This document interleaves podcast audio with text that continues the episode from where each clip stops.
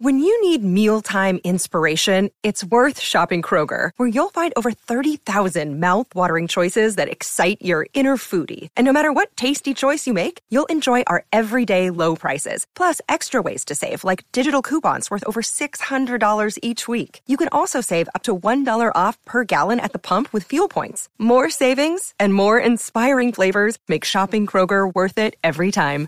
Kroger, fresh for everyone. Fuel restrictions apply two, one.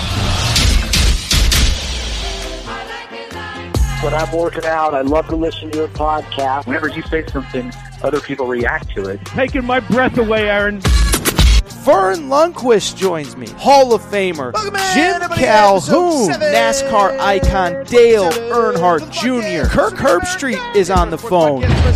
Here we go. I hope everybody's doing well. I hope everybody is having a great day. We got ourselves another jam packed episode of the Aaron Torres pod. And I'm not going to lie, I got big Monday vibes talking on this show today. Let me explain why. Monday, we both celebrated the greatness of college football, what makes it one of the most entertaining sports on the planet, while also acknowledging that realignment is still going on. We're going to do the same thing today. We're going to open the positive, glasses half full. Why is that? Well, first coaches poll came out earlier this week. And listen, I get that the polls ultimately don't mean anything, but it is still a sign that college sports are here. College football is coming. So we'll break down what we learned from the poll. Then we'll take a quick break and hit on two topics as it pertains to realignment. The ACC. They have talked to Stanford and Cal. I'm not really worried about expansion with the ACC. I want to hear about what's next with Florida State and are they going to contract? And also, did you see what Greg Sankey had to say about the Big Ten expanding out west again? Some very interesting comments from the SEC Commission. Before we get started, two quick housekeeping notes. One, I will be off next week. Now, one, no need to panic. Everything's fine. I'm healthy. I'm good. This will be my last little getaway uh, before the start of football season, which basically means it's my last getaway probably until the end of March Madness and next year's college hoops transfer portal in April or May. And so, because of it, we will have some pre recorded shows. I've done some college football content, preseason stuff. No need to worry. You'll still get episodes every Monday, Wednesday, Friday. And oh, by the way, we will have a Friday episode this week reacting to whatever happens over the next couple days. Should also mention, by the way, speaking of Friday, I got a little bit of a homework assignment for you prior to Friday's show. Earlier this week, the Johnny Manziel documentary came out on Netflix, okay? Just dropped earlier this week, etc. Why do I bring it up? It is because we are going to do a recap and a review of the Johnny Manziel documentary on Friday's show. Do the homework, uh, watch the show. Obviously, I'll let you know so there's no spoilers. We'll let you know when we're going to talk about the, the Manziel doc. Oh, by the way, if you have thoughts on the documentary, you can always reach out at Aaron Torres podcast questions at gmail.com. Drop your thoughts. I'll share them on the show. Aaron Torres podcast questions at gmail.com. With that said, let's not waste any more time and let's get to the topic of the day. And the topic of the day, listen, bluntly, um, we're going to talk a little bit about the first coaches poll that dropped on Monday. And as I said to lead the show, I get that ultimately in this era of college football, polls really don't matter.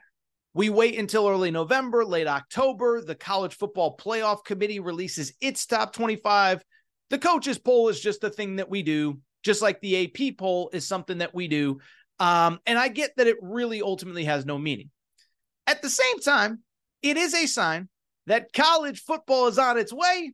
And so, what do we do in college football? We overreact to everything. And I'm going to give you about four or five reactions to the, eh, the coaches poll that dropped earlier this week. Before I get to those reactions, let me give you the quick top 10 this voted on by the coaches. Georgia, number one, with an overwhelming 61 first place votes. Michigan, number two, Alabama number three, they got four first place votes. Ohio State number four, they got one first place vote. LSU 5, USC 6, Penn State 7, Florida State 8, Clemson 9, Tennessee 10. First takeaway I know we probably should have seen this coming. I am shocked to see Michigan at number two. Now, again, to be blunt, listen, we've already talked about Michigan a few times on this show in the lead up to the season. They are the Big Ten favorites. They should be the Big Ten favorites. I get that. Still, when you think about where this program was not that long ago, literally two years ago, they were coming off a two and four year in COVID in the COVID season. I just can't believe that we're here. And as I think about Michigan, two things come to mind in terms of this ranking at number two overall. One, even a year ago, even after they beat Ohio State and even after they made the playoff, you go back to the first coaches poll in last year. And it's funny because you go back and look at that bad boy. Um, you go back and look at that thing. And I bring it up because even last year, even after Ohio State had, even after Michigan had beaten Ohio State the year before for the first time in 2021, coming into last year, there was still that whole, okay, Michigan, everything broke their way. We talked about it on Monday's show. Well, you know, it was snowing and the game was in Ann Arbor. And what does it really mean? Then they smacked everybody in the regular season last year. And so while I shouldn't be shocked, it is still shocking to see them at number one. The other quick takeaway on Michigan Got to give Harbaugh credit, obviously. But I'll say this I don't ever really remember a story quite like Michigan. And what do I mean by that? It's that college football programs basically have one of two tra- trajectories. You either take over a bad program and make it good, or really three trajectories. You either take over a bad program and make it good. You either take over a good program and make it bad, or you take over a program and pretty much you, you sustain the level of success that they've had, right? So, like, even in the last one, there's good examples and there's bad examples. Dan Lanning, second year coach at Oregon, took over a really good program and had it really good last year. Lincoln Riley took over a bad program, made it good. And we obviously know the situation. We, we know plenty of examples of programs that were good that turned bad. Why do I bring it up? I don't ever remember a story quite like Michigan. Remember, Michigan, when Jim Harbaugh took over, immediately got really good. Went from five and seven the year before he got there to, to 10 and three overall in year one, 10 and three overall in year two. Then there was a little bit of a decline. And then there was that two and four season in 2020. And then they completely flip things around and go to back to back college football playoffs. And so I can't ever, if you guys and girls have an example where you had the same coach, took over a program, they were really good, then cratered, then went back up to like national championship contender, I don't really remember it. But what I will tell you is they are very much a national championship contender. I have my playoff pretty much set. We will discuss it in the future. But this team, listen, in a year where Georgia Alabama, Ohio State, pretty much all the major players are breaking in new quarterbacks. Michigan returns everybody. And listen, they might be good enough to actually win it all. My number two takeaway Did you see who's ranked right behind Michigan at number three? It's the Alabama Crimson Tide. And listen, I know it's a poll and I know nobody really like takes big chances when they're they're voting, especially the coaches poll which is essentially done by SIDs.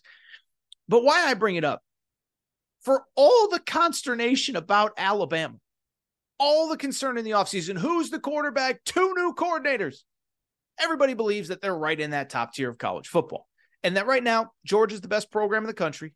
Michigan is rightly ranked really high off back to back Big Ten championships, but right behind them is Alabama. Isn't it funny how all this stuff works? We spent all offseason. Who's the quarterback?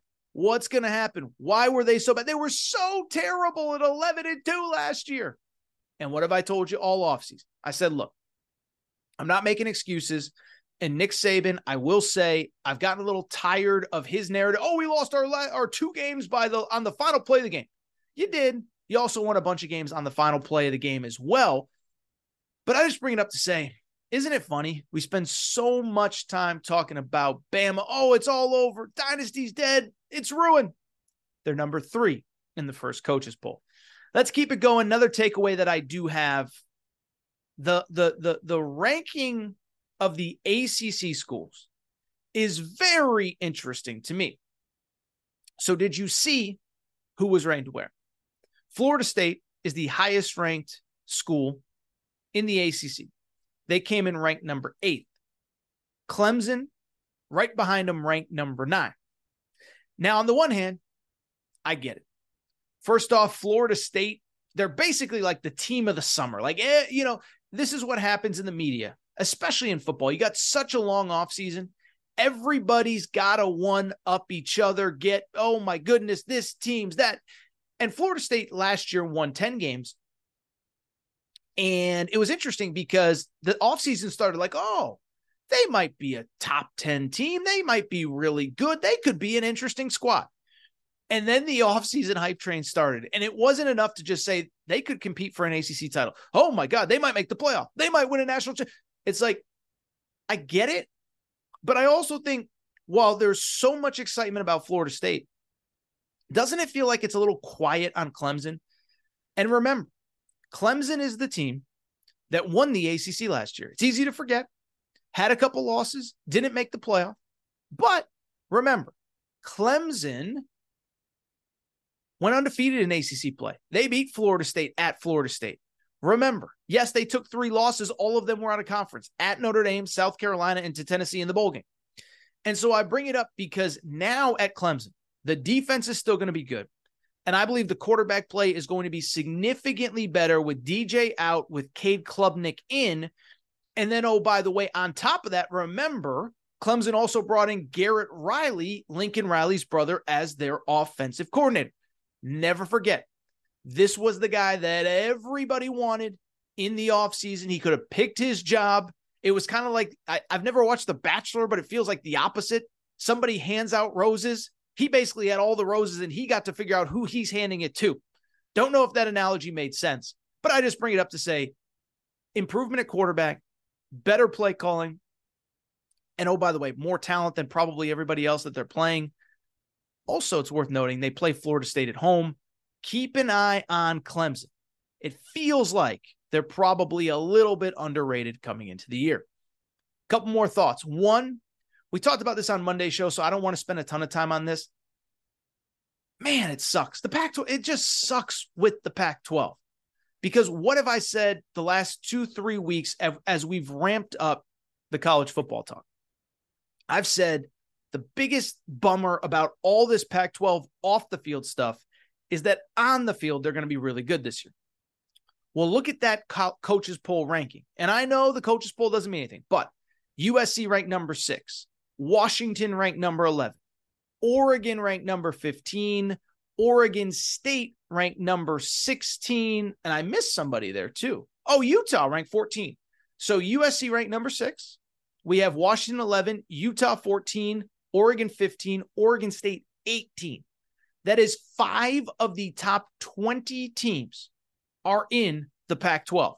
For comparison's sake, there is, I guess, three, four, uh, same as the Big 12.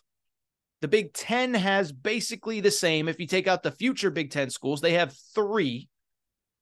I'm just telling you, man, four of the five of the top, let me even backtrack.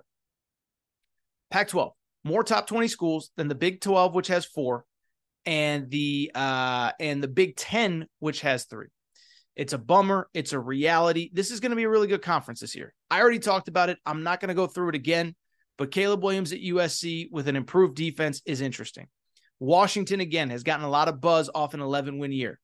Oregon, I think, has a chance to be really good with Bo Nix in his second year in that program. Utah has a chance to always be good because of the way they play. And Oregon State, like I said on Monday show, they're America's team. Uh, it, you know, if you hate all this realignment stuff, root for Oregon State, root for them to win the Pac 12, go to the playoff, embarrass the powers that be. Would be wild if they did, by the way, but it remains to be seen. Really quickly, one last kind of major takeaway, then I'll get to a few teams I think are overrated and underrated. Oklahoma to me at 19 is interesting. And it's funny because I was the guy on this show last year. I'm not going to hide from what I said. I said it'll never happen, but I think Oklahoma should consider moving off of Brent Venables after one year. Now, it would never happen because of the money and because it would make Oklahoma look chaotic, but it was a disastrous six and seven year. And the problem was they had one of the worst defenses in the Big 12. And what I said at the time was their defense was worse than Lincoln Riley's final defense. And so you can't blame Lincoln Riley when it, when you're the defensive guru and the defense is worse under you. So why do I bring it up? Been critical of Brent Venables. I also think Oklahoma is kind of underrated going into this year. Okay. So I looked up their schedule from last year. This kind of blew me away. They had seven losses, as I said. I'm going to read you the, the totals that they lost by. They lost by seven to Kansas State. Now, they did get beat up by TCU. They did get beat up by Texas.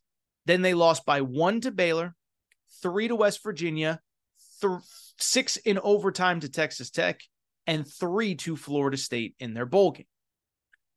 Go back and do the math on that. That is seven losses total, five by a touchdown or less, three by a field goal or less. And the only losses that they had that were ugly were against Can- uh, TCU and Texas. And both of those games, they were without their starting quarterback, Dillon Gabriel. And so when they had their starting quarterback, it was a they either won or it was a coin flip either way. Well, Dillon Gabriel is back, and the defense, I mean, they added about 70 dudes in the board. Like they weren't quite Deion Sanders, but they were just a little bit behind. And so if the defense is just incrementally better, I think this is an improved team. The offense should be good as long as Dillon Gabriel could, should stay healthy. They also have a very good backup, Jackson Arnold, a five star quarterback who will likely take over after this season. I'm just here to tell you, I think Oklahoma actually might be a little bit underrated. Speaking of underrated, let's go through overrated and underrated in this poll according to me and my thoughts. Let's do a few overrateds first. LSU, I think, is overrated. I've talked to uh, I've talked about it. I love Brian Kelly, but listen, this is a team that if again, I've said it a million times, if Jayden Daniels, the pass to Mason Taylor to beat Alabama last year, if that gets tipped at the line of scrimmage, are we talking about LSU in the same way? They won on the final play in overtime against Alabama at home.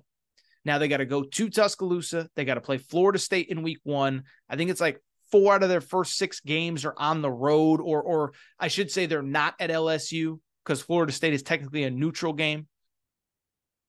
Not saying LSU can't compete for a title. I just don't know that they have the depth. I think think the hype, is a little bit much.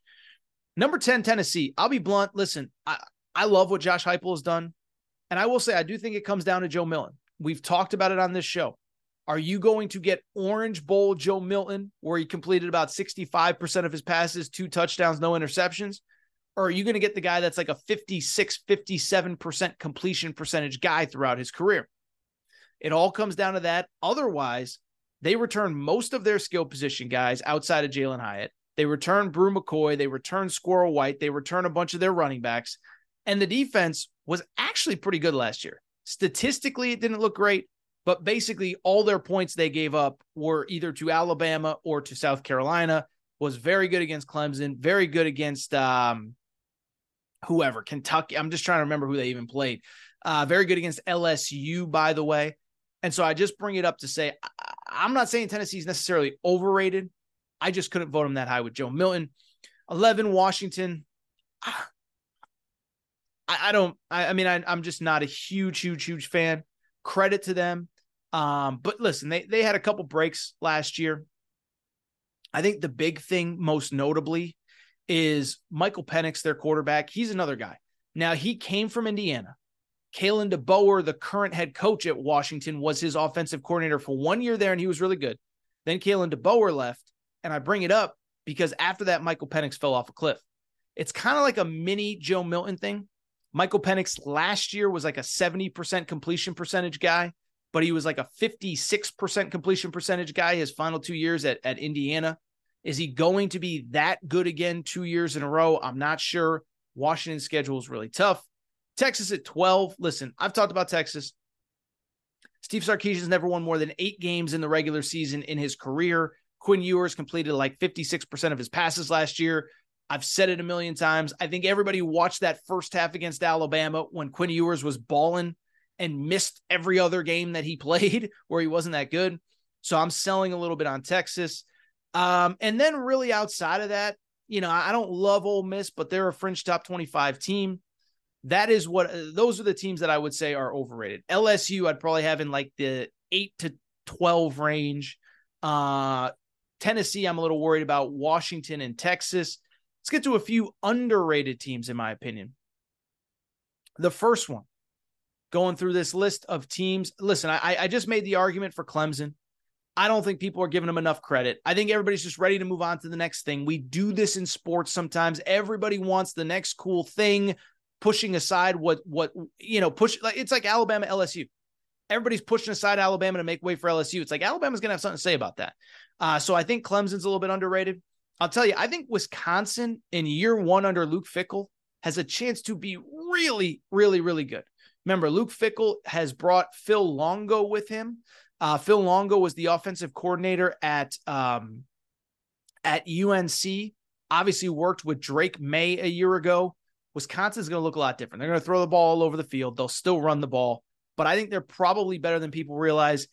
Keep this one circled on your calendar. They play Ohio State at home on Halloween weekend. It's already a night game. That one should be awesome. And then two teams that are unranked that I would personally have ranked Kentucky received some votes. I've said all spring. I personally, and people get mad when I say this, uh, I thought Will Levis was a little bit, I, I wasn't as high on Kentucky coming into last year because I thought Will Levis was a little bit underrated, overrated, excuse me.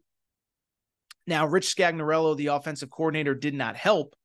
But this year, Liam Coen's back. And I think their quarterback, Devin Leary, is actually underrated this year. And the other thing, and I've said it a million times, don't tell me that Will Levis didn't have NFL talent at wide receiver. Barion Brown is a dog. He's going to be in the NFL. Dane Key is going to be in the NFL. They're young guys. They were true freshmen last year, but they are NFL caliber wide receivers. Bring it up because better quarterback play, better offensive line this year, always a top 20 defense under Mark Stoops. I think Kentucky's the second best team in the East. And then I also think UCLA should have been ranked. I, I do like UCLA. Big question with them is Dante Moore, the five star. Is he going to replace Dorian Thompson Robinson at quarterback? But all the other pieces are there. Did very well in the portal at running back. Added a, a one of the top 10 rushers in college football, Carson Steele from the MAC. Uh, added a couple nice wide receivers, including a, a freshman All American out of Cal. So UCLA and Kentucky are the two teams that I would have ranked. Also, think Wisconsin and Clemson are probably a little bit underrated. And as I said, I think probably LSU, Tennessee, Texas, Washington, a little bit overrated. All right, so what I want to do, take a quick break. When I come back, we're going to switch gears. I want to talk about the next wave of realignment because did you see the ACC has had a few calls with Cal and Stanford? Eh, I don't think that's really going to work out. We'll explain why. Also, Greg Sankey, he had some words for the Big Ten. We'll explain those. That's next.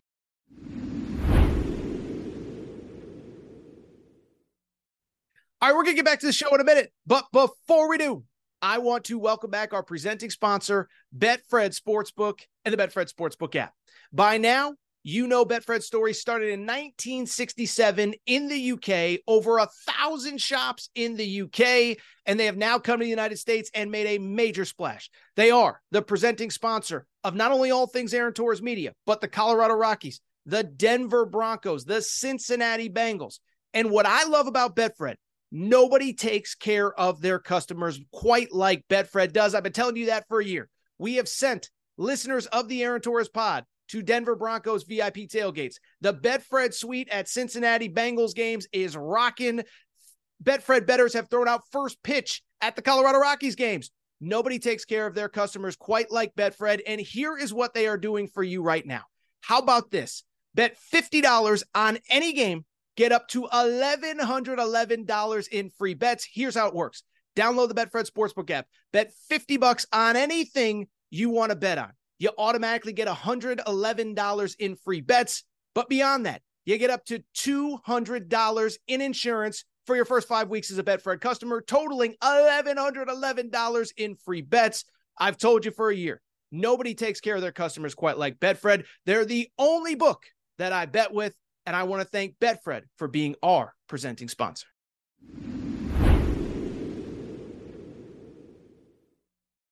All right, everybody. I am back.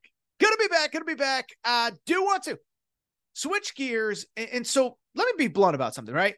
The game plan when I prepare these shows is not every single day to talk realignment. We did it basically every episode last week. Obviously, on Monday, we talked a little bit about the future of the Pac 4. But the problem is, and yes, I said Pac 4, the four remaining schools in the Pac 12 after this year. The problem, though, in saying I'm not going to talk about stuff or promising that I won't, is that new stuff keeps happening. And so the latest twist in realignment that we do at least have to discuss here in passing to to you know towards the back end of the show, it involves uh, the ACC and two schools that were left behind. I am of course talking about rumors this week that the ACC has been in touch with Cal and Stanford. Yes, you've heard me correctly. Yes, you did hear me correctly. Past tense, future tense, whatever a conference that is called the Atlantic Coast Conference is starting conversations with two schools that are 3,000 miles from Boston, Syracuse, uh, Tallahassee, Miami, wherever. And so we got to at least discuss this. It is lovely, but I'll just be blunt. I think we're actually talking about the wrong thing with the ACC. The interesting thing with the ACC to me is not really expansion. It's actually if there's going to be contraction at some point. So let's discuss and let's conversate.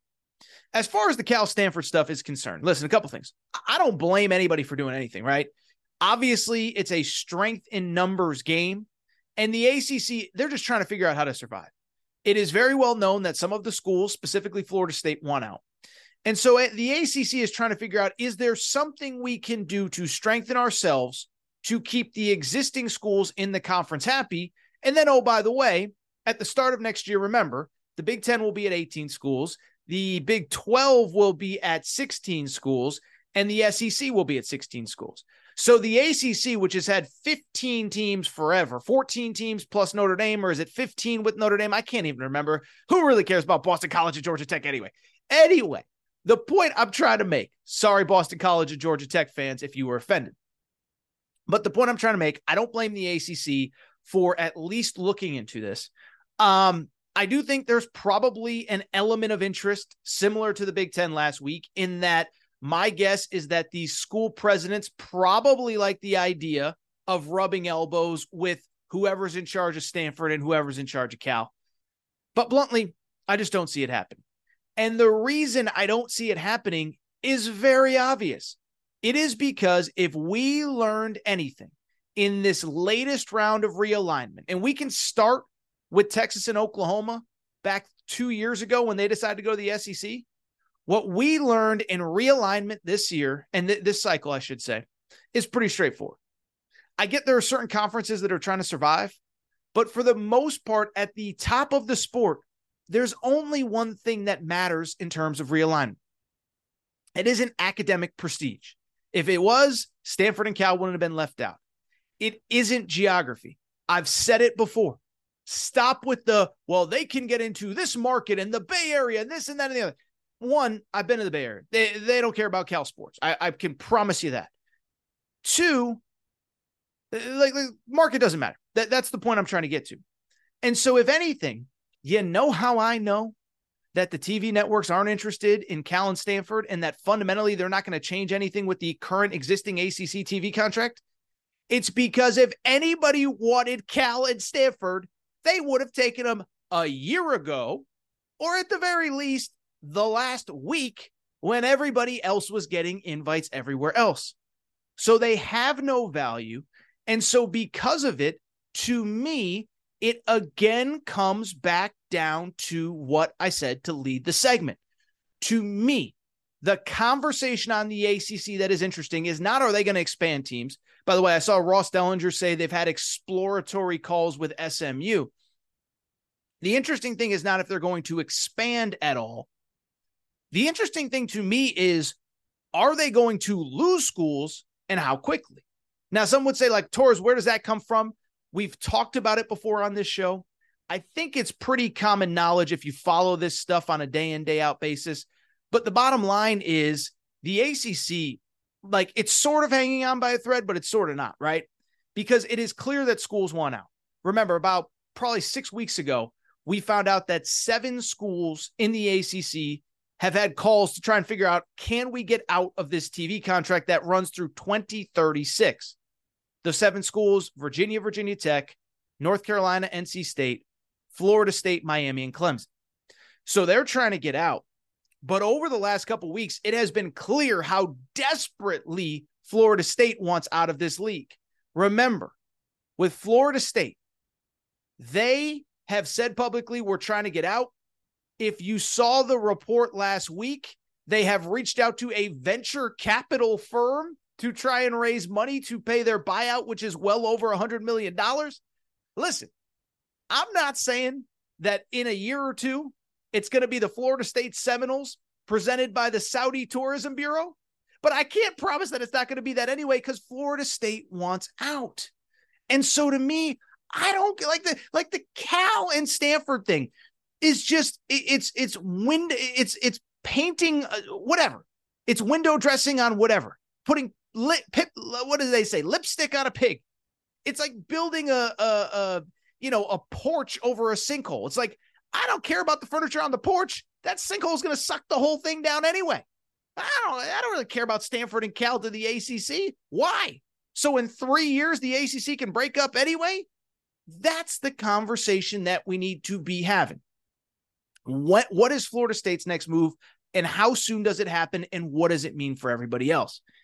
And really, as I close this segment, that is ultimately my thought about this whole thing. My thought about this process. It's not on Cal and Stanford, certainly not on SMU. It's not even on Florida State and Clemson. Because when this league breaks up, Florida State and Clemson are going to have a home. North Carolina and Virginia are going to have a home. But I think in the near future, like everybody's throwing this pity party sob thing for Oregon State, Washington State, Cal, and Stanford, and we should. I feel bad for those fans. Oregon State is coming off a 10 win season and they don't have a home right now. Okay. Washington State is doing as well as they can. They don't have a home right now. But if you think this is the last time that schools get squeezed out, think again. Because again, whenever that next round of realignment happens, if it's a year, if it's five years, if it's 10 years, if it's not till 2036 when this ACC TV deal expires, others are going to get squeezed out. Because again, what we've learned is brand is the only thing that matters. And so, bluntly, if I was Boston College right now, I'd be pretty nervous. If I was Pitt right now, I'd be pretty nervous. If I was Syracuse right now, I'd be pretty nervous. If I was Wake Forest right now, Georgia Tech right now, I'd be pretty nervous. And I know what some of you say Wake Forest, they've been good in football, they've been good in basketball. Yeah, but they're not a huge brand. They don't move the needle on TV. And remember, loyalty means nothing in this era of college sports. Oregon left Oregon State behind. Washington left Washington State behind. Uh, Oklahoma left Oklahoma State behind a week ago. And so, be- or a year ago, excuse me. And so, because of it, don't sell me on loyalty. Don't sell me on geography. Don't sell me on, oh, there's no, no. If the ACC breaks up, there are more Stanfords and Cals coming. Stanford and Cal might be joining a sinking ship. And so, because of it, I think it is a very interesting time again for the Boston colleges, the Georgia Techs, the Wake Forest, the Pitts, the Syracuses, the programs that frankly haven't had much success in the ACC. Matter of fact, it was interesting. I was talking to a buddy of mine, uh, kind of around college sports the other day, and I said to him, I said, "You know what I would do if I was like, like say Boston College called me up and said, Torres, what do we have to do to survive till the next time?" First of all, I'd say you're kind of screwed. Sorry, it's the truth. Um, but if I was Boston College, if I was Georgia Tech, if I was Wake Forest, you know what I would do? I would spend like there is no tomorrow because bluntly, there might not be for your athletic department. Okay. And like, so there is no reason to hold back.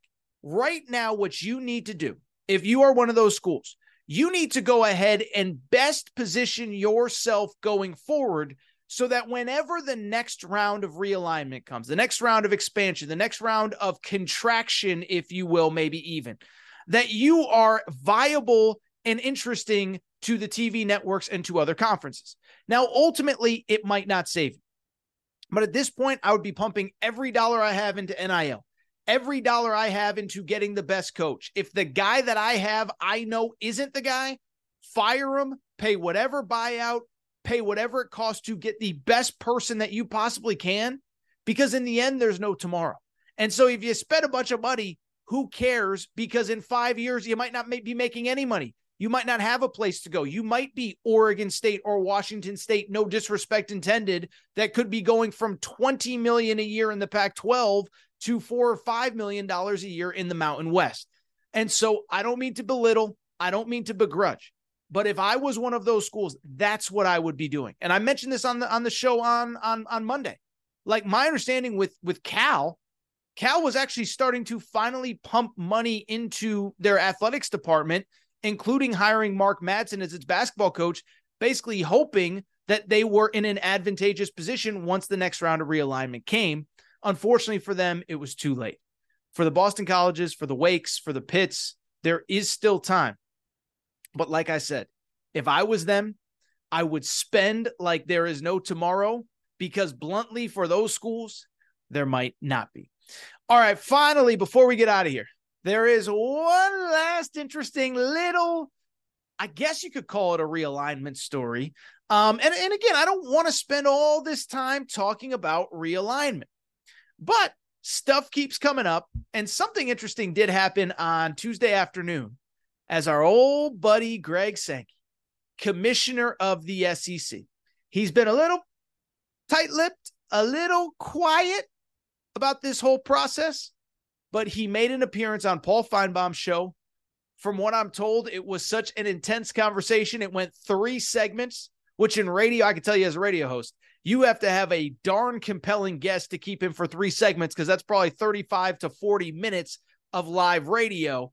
And so you know it was juicy when Greg Sankey showed up to talk about the Big 10, the Big 12 expanding and essentially killing the Pac 12 as we knew it.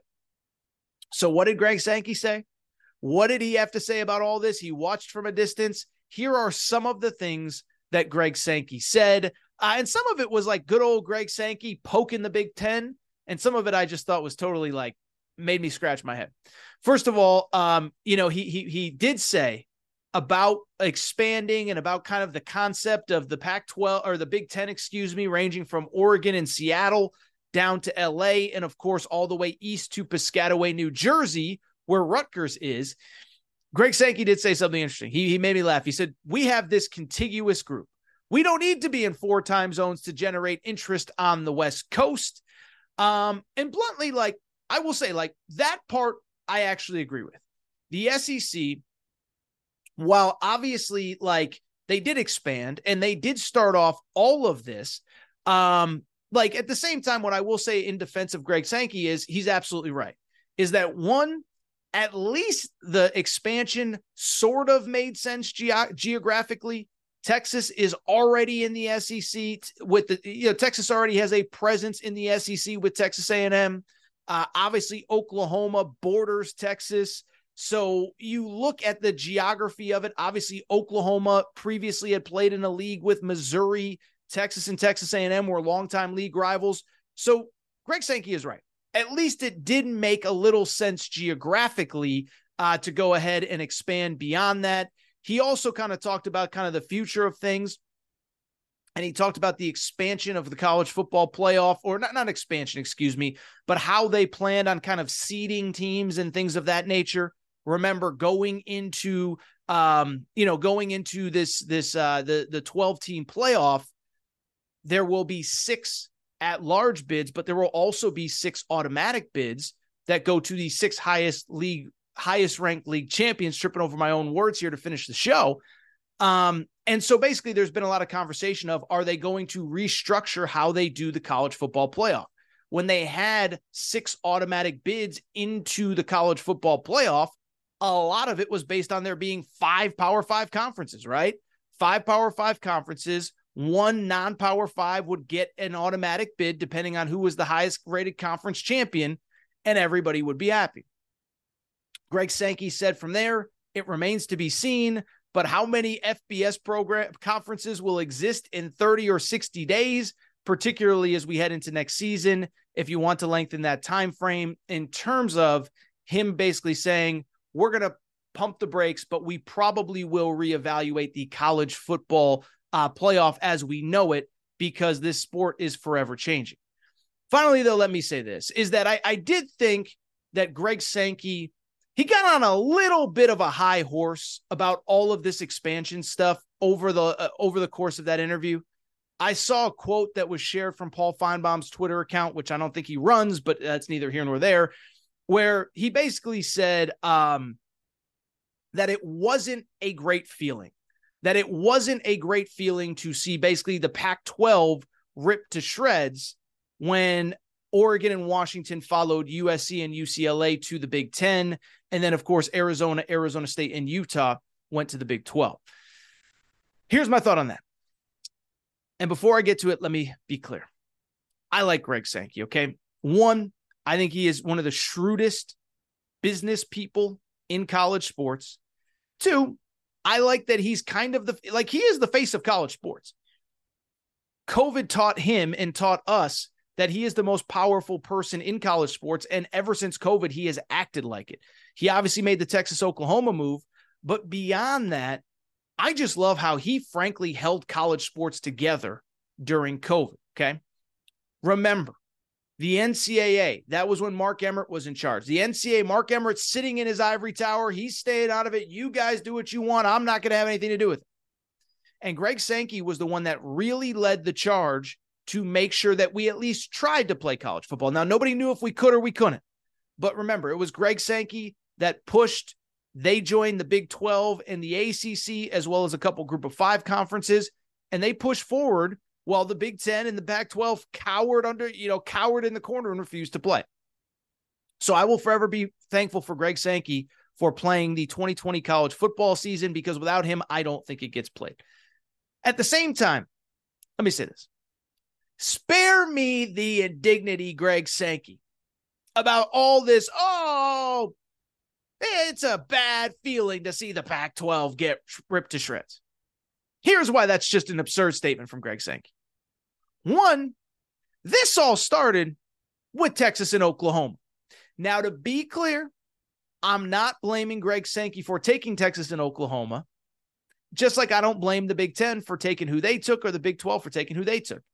I especially don't blame Greg Sankey because the bottom line with Texas and Oklahoma was that they wanted out of the Big 12, specifically Texas.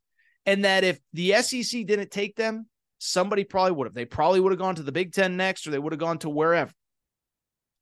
And so I don't blame him for taking them, but spare me the, oh, you know, this is not good for college sports. No, we all know it's not good for college sports, but it all started with you. And by the way, even if you kind of took them because they would have gone somewhere else, never forget how Greg Sankey did it. Remember, he was in meetings with the Big 12 commissioner, Bob Bowlesby, talking about college football expansion and re, uh, college football playoff expansion, all while he was negotiating with Bob Bowlesby's two most important properties, Texas and Oklahoma, all while Bob Bowlesby was trying to negotiate a TV deal for the Big 12. So spare me the, you know, it's I just it's it's so sad. Of course it's sad, but this whole thing started because you stabbed Bob Bowlesby in the back.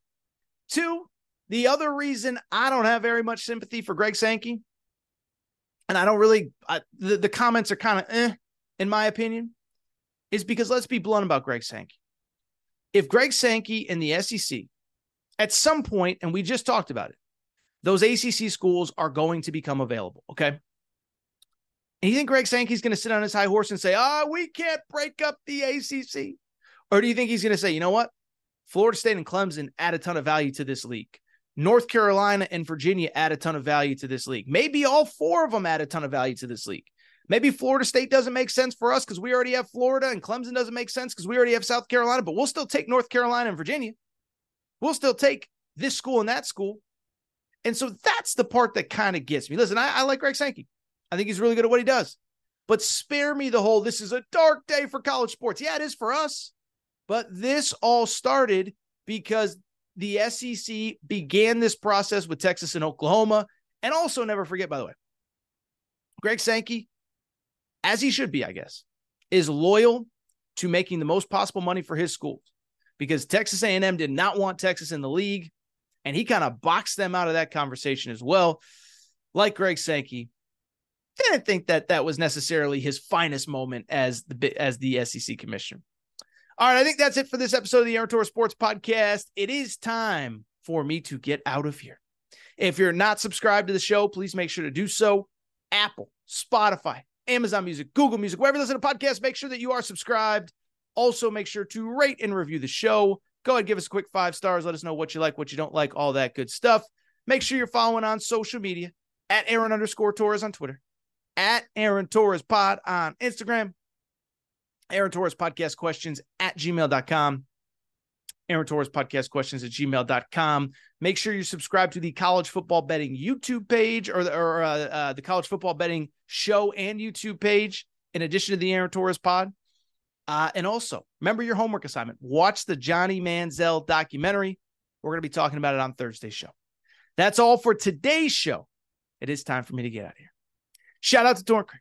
Shout out to Rachel, who hates my voice. Shout out to JJ Redick. You effed unblock me, bro. I'll be back on Friday. New episode. Aaron Torres, Sports Podcast.